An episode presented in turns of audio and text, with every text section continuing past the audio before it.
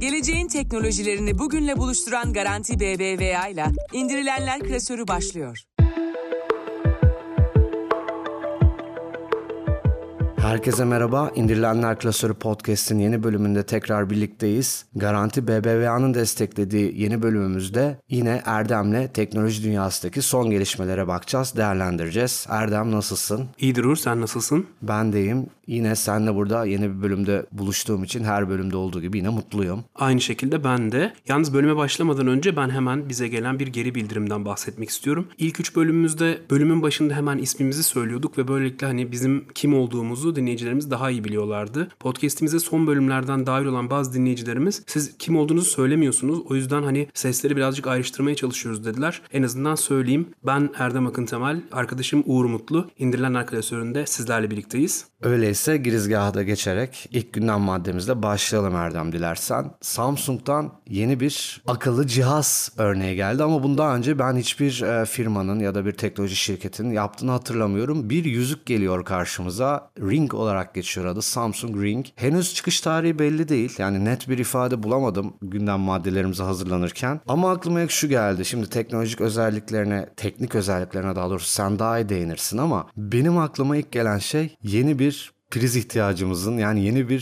şarj kalemi daha açılıyor sanki bize. Hani telefonlarımız, akıllı saatlerimiz, bilgisayarlarımız, herhalde bir çoğaltıcı daha alacağız. Biraz daha elektrik faturası ödeyeceğiz ki bu cihazı alırsak. Ben hemen senin değindiğin konuya geçmeden önce cihazdan biraz bahsetmek istiyorum. Cihazın adı Samsung Galaxy Ring olarak geçiyor. Ring bilindiği üzere İngilizce halka ya da yüzük demek. Zaten cihazda tam anlamıyla bir yüzük. Bu cihazın kalp atışı, uyku takibi, vücut ısısı ölçme, kandaki oksijeni ölçme gibi özelliklerin olacağı söyleniyor. Özellikle uyku tarafında bu çok önemli bir gelişme. Çünkü hani e, uyku kalitesinin ölçülmesinde kişinin uyku apnesi gibi bir hastalığa sahip olup olmadığının anlaşılmasında bu yüzük aslında oldukça faydalı olabilir. Covid dönemi de hatırlarsınız. Hatırlarsınız kandaki oksijen ölçülüyordu. Belki hani bu özellik bir taraftan da faydalı olabilir. Hani şu anda da Covid'in yeni varyantlarını konuşuyoruz. Ee, o yüzden buna da değinmek istedim. Ben bir haber sitesinde E K G çektiğini de duydum bu arada. Okudum daha doğrusu. Yani sonuçta bahsediliyor bundan ama henüz yüzüğü görmediğimiz için bir şey söylemek mümkün değil. Ocak ayında çıkabileceği söyleniyor bu arada. Hani e, bu da kesinleşmiş bir tarih değil senin dediğin gibi. Aslında bu yüzük türünün ilk örneği de değil. Onu da söylemem lazım. Çünkü Aura Ring adlı başka bir yüzük var piyasada. Aura'yı şöyle bir kodlamak istiyorum. Belki hani dinleyicilerimiz bakmak isterler. Tabii Türkçe kodlayacağım. Ordu, Uşak, Rize, Adana, Ring, bildiğiniz Ring zaten. Google'a yazıp bakabilirsiniz ya da işte hangi arama motorunu kullanıyorsanız. Bu yüzük daha çok uykuya odaklı. Bir önce saydığım özellikler var. Hani kalp atışı, uyku takibi, kandaki oksijenin ölçülmesi vesaire gibi. Artı konum takibi var. Böylelikle hani koşu, adım sayısı vesaire bunları da takip edip lokasyon bilgisi de alabiliyoruz. Bu da güzel. Ama tabii hani bilmiyorum, biraz normal bileklikler gibi değil. Hani Samsung'un, Apple'ın kullandığımız bileklikleri gibi değil. Yüzük daha çok bir aksesuar olduğu için ne kadar talep görür? Orasını bilmiyorum. Benim dikkatimi çeken, sen şimdi bileklik de deyince, eski modelleri bize hatırlatınca gitgide küçülüyor cihazlar. Yani bu aslında biraz da alışık olduğumuz bir durum.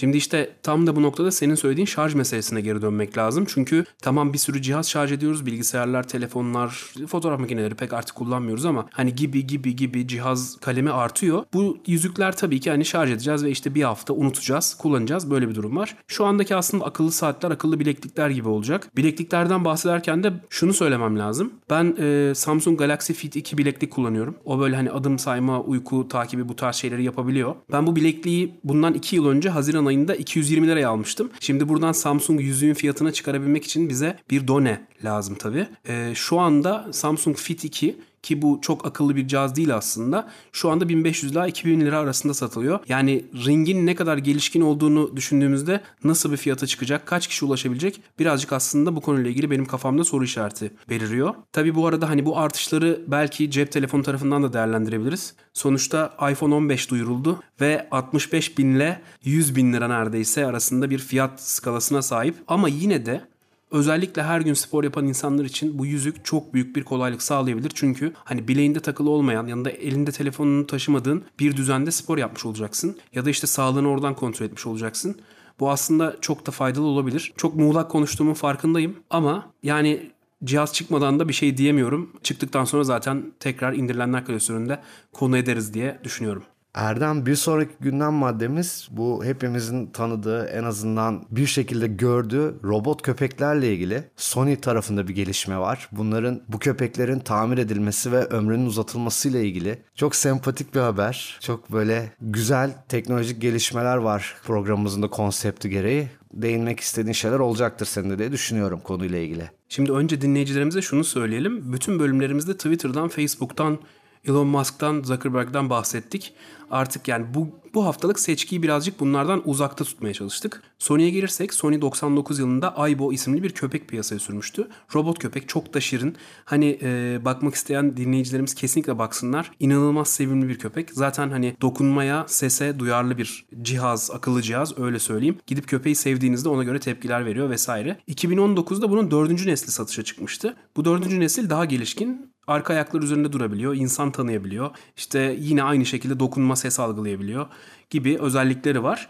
Bunu tabii insanlar çok sevdiler. Hatta ölen, artık çalışmayan köpekleri için mezar kazıp oraya gömmeyi falan bile düşündüler, yaptılar. Bunlar oldu. Sony yeni başlattığı bir programla onlara bir bakıcı, koruyucu aile vermeyi amaçlıyor. Böylelikle artık kullanılmayan ya da işte eskisi gibi görevini görmeyen köpeklerin tekrar tamir edilip bu sefer başkalarına, hatta tıp merkezlerine, çocuk bakım evlerine verilmesi, onlara hani sevgi, şefkat sağlanması düşünülüyor Sony tarafından. Bence çok iyi bir program. Bir de tabii şöyle düşünmek lazım. Sevgi, şefkat eksikliği var. Evet, çocuklar için özellikle bu çok faydalı olabilir. Ama bazı noktalara hani tüylü hayvanlar giremiyorlar. En azından oradaki boşluğu birazcık kapatabilir Aibolar. Tabii tüm robot köpekler değil, sadece dördüncü nesli kapsayan bir program bu. Bu arada şunu da söylemek istiyorum. Ben bu haberi yaparken, ya yani bu haberle ilgili bilgileri araştırırken bir taraftan Sony Aibo satılıyor mu Türkiye'de diye baktım.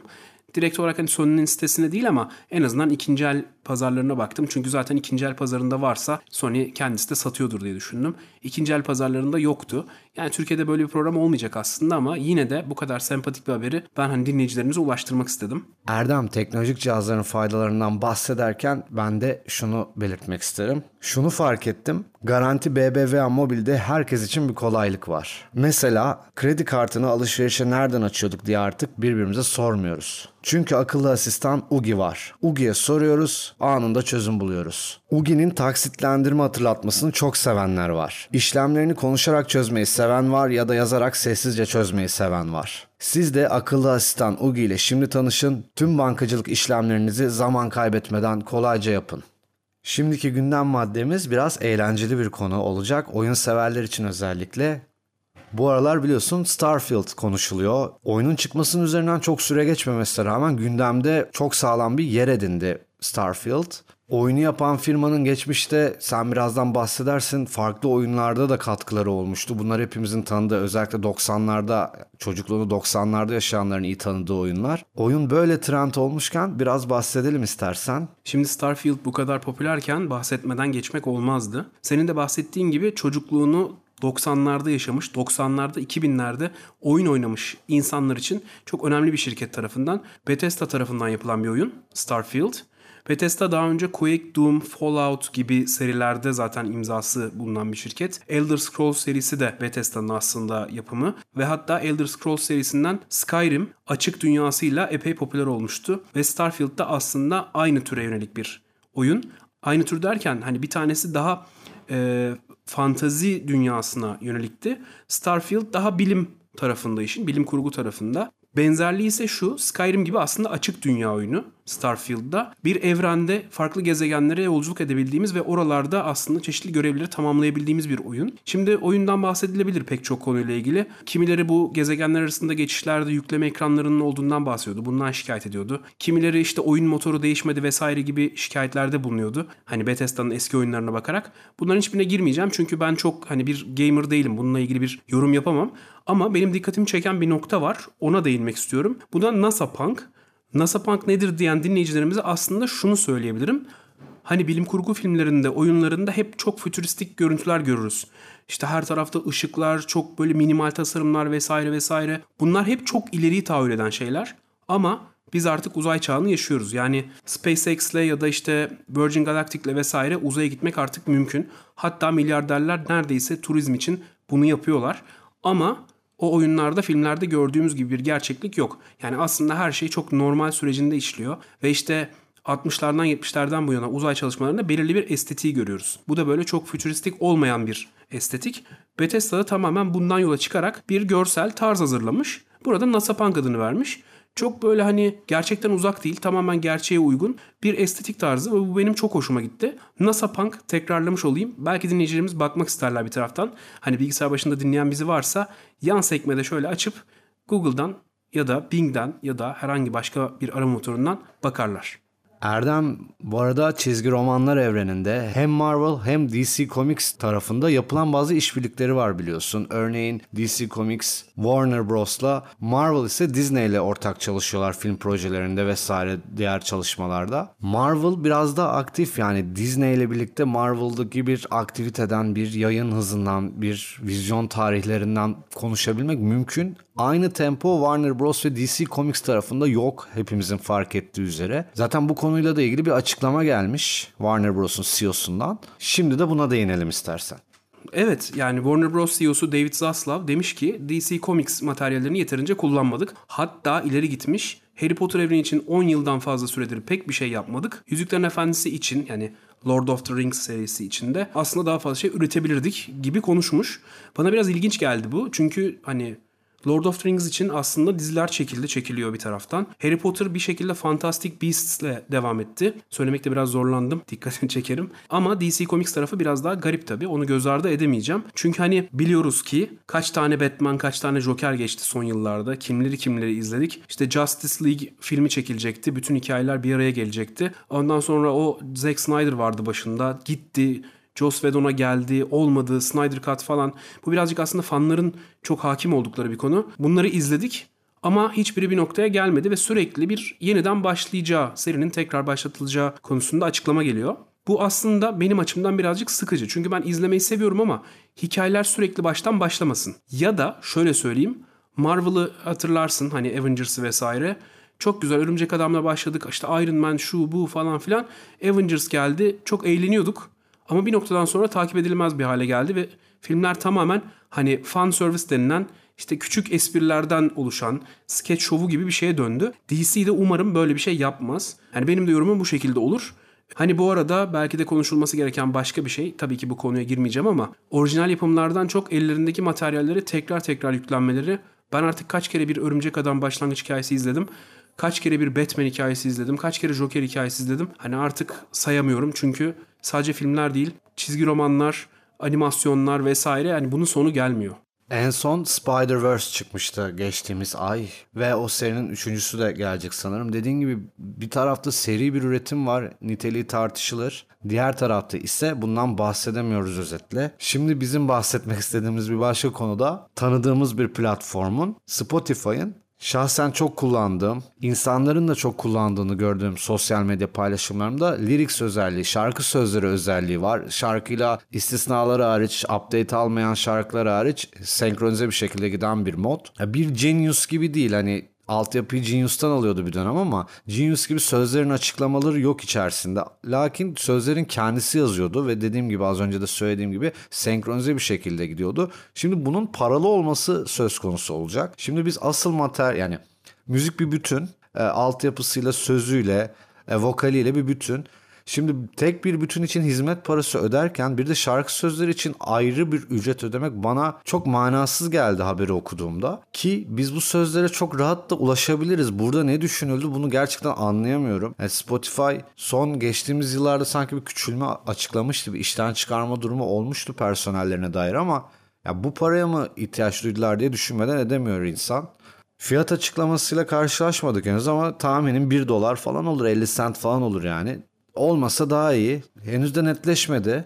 Yani şöyle olabilir diye düşünüyorum. Herhangi bir ödeme yapmayan kullanıcılara bu özellik sunulmayabilir. Ama premium kullanıcılara, zaten hani ödeme yapan kullanıcılara belki bunu sunabilirler. Ben çok lyrics kullanmadığım için hani benim çok dikkatimi çekmedi açıkçası. Ama ekstra bir para isteyeceklerse, hani daha önceki bölümlerde de söylemiştim, çok fazla ödeme yapıyoruz platformlara ya da işte bağlantımıza, operatörlerimize vesaire. Buradan yola çıkarak ben ödemeyeceğim diyebilirim. Ee, sen zaten her şeyi gayet güzel açıkladın. O yüzden hani benim de söyleyebileceğim bu kadar. Bu arada hani dijital servis üyeliklerimizden iki bölümdür bahsediyoruz. Yani konusu açılıyor bir şekilde, konu buraya geliyor. Ben bir şey itiraf etmek istiyorum. senle konuşmuştuk hatırlarsın. Spotify üyeliğime ben ara verdim. YouTube üzerinden ilerliyorum birkaç aydır. Ama yerinde tutmuyor. Çok farklılar. Ya bu sebeple bu lyrics özelliğine senin gibi düşünüyorum. Ben de para vermem, premium hariç bir şeysem ben geri dönmeyi düşünüyorum bu arada. Biraz özledim. Şimdi bahsederken fark ettim Spotify'dan. Biraz böyle lyrics'in paralı olma hamlesine şaşırmakla beraber gerçekten özel bir uygulama bence. Yani ben Spotify ödeme yapmaya devam ediyorum. Çünkü her gün kullanıyorum. Hani Spotify'ı kullanmadığım gün yok. Özellikle podcastler konusunda bana epey yardımcı oluyor. Çünkü hani istediğim gibi indirebiliyorum, dinleyebiliyorum, ulaşabiliyorum. Bu çok büyük bir kolaylık. Ama Spotify tek değil. Yani e, ya da işte YouTube üzerinden her şeye ulaşmak mümkün değil. Neden dersen e, ünlü komedyen Dave Chappelle'in bir podcast'i var ve ben kendisini takip ediyorum. Bu podcast'i dinlemek istedim. Hani biraz geriden geliyorum, evet, daha önce yayınlanmış bir podcast. Belki bilen dinleyicilerimiz vardır. Ben hani bunu dinlemek istedim. Bu zamana kadar gerek görmüyordum. Şunu gördüm. Amerika'da e, kendi çevresinde olan bazı insanlarla birlikte bu podcast'i yaparken aslında tamamen bağımsız bir platformdan yayınlamaya başlamış. Bu bağımsız platformda ekstra bir ödeme demek. Dolayısıyla ben bu podcast'te ekstra dolar üzerinden bir ödeme yapmak istemedim. Yani hani video tarafında Netflix, Disney Plus, şu bu, hani bunları konuştuk zaten. Ya da işte müzik tarafında YouTube müzik, Deezer, Spotify vesaire, bunların dışında da platformlar var. Aslında desteği de onlar hak ediyorlar bir taraftan. Çünkü onlar daha zor şartlarda üretim yapıyorlar. Ama e, Chappelle'in örneği de bana gösteriyor ki, ya da bize gösteriyor ki, ekstra ekstra ödemelerden bir şekilde de kaçınıyoruz. En azından hani sürekli içerik tüketen biri olarak ben kaçındıysam pek çok insan kaçınıyordur diye düşünüyorum.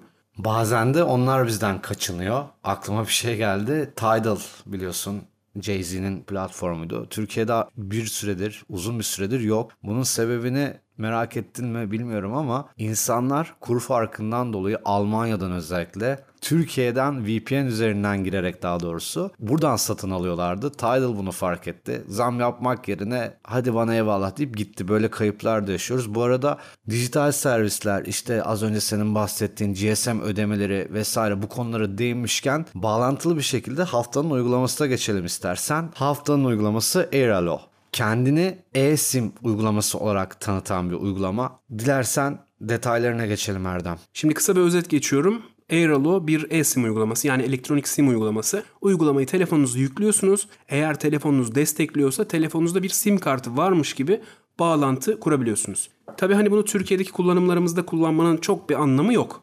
Yani ben Türkiye'de zaten bir operatörün SIM kartına sahibim. Onu kullanıyorum. Oradan iletişimimi kuruyorum. Zaten bu kolay kolay vazgeçebileceğimiz bir davranış değil. Çok yerleşik bir alışkanlık bence. Yani ee, peki madem Türkiye'de kullanmıyoruz, kullanmayacağız, ne işimize yarayabilir Airalo? Airalo aslında yurt dışına çıkanlar için çok biçilmiş kaftan bir uygulama. Sebebi de uygulamayı yükledikten sonra içindeki paketlerle çeşitli bağlantıların sağlanabiliyor olması.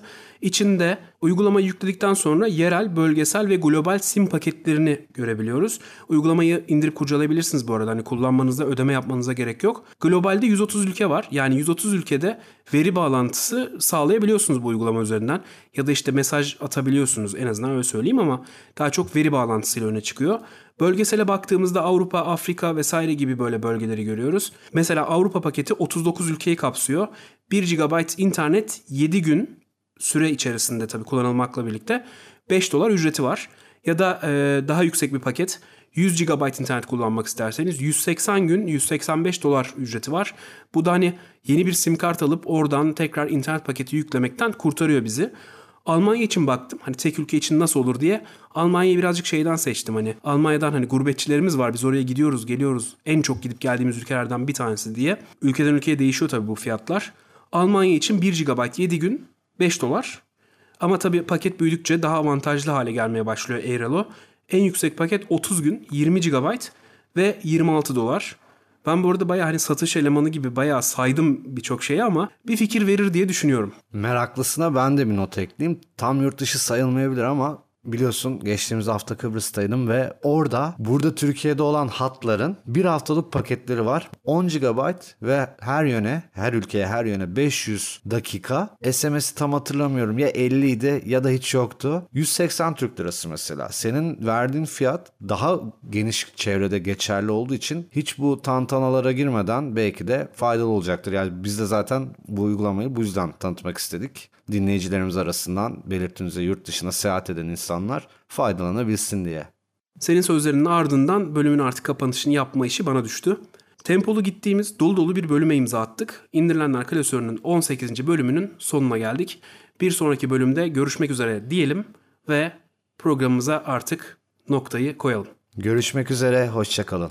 Geleceğin teknolojilerini bugünle buluşturan Garanti B B V A ile indirilenler klasörü sona erdi.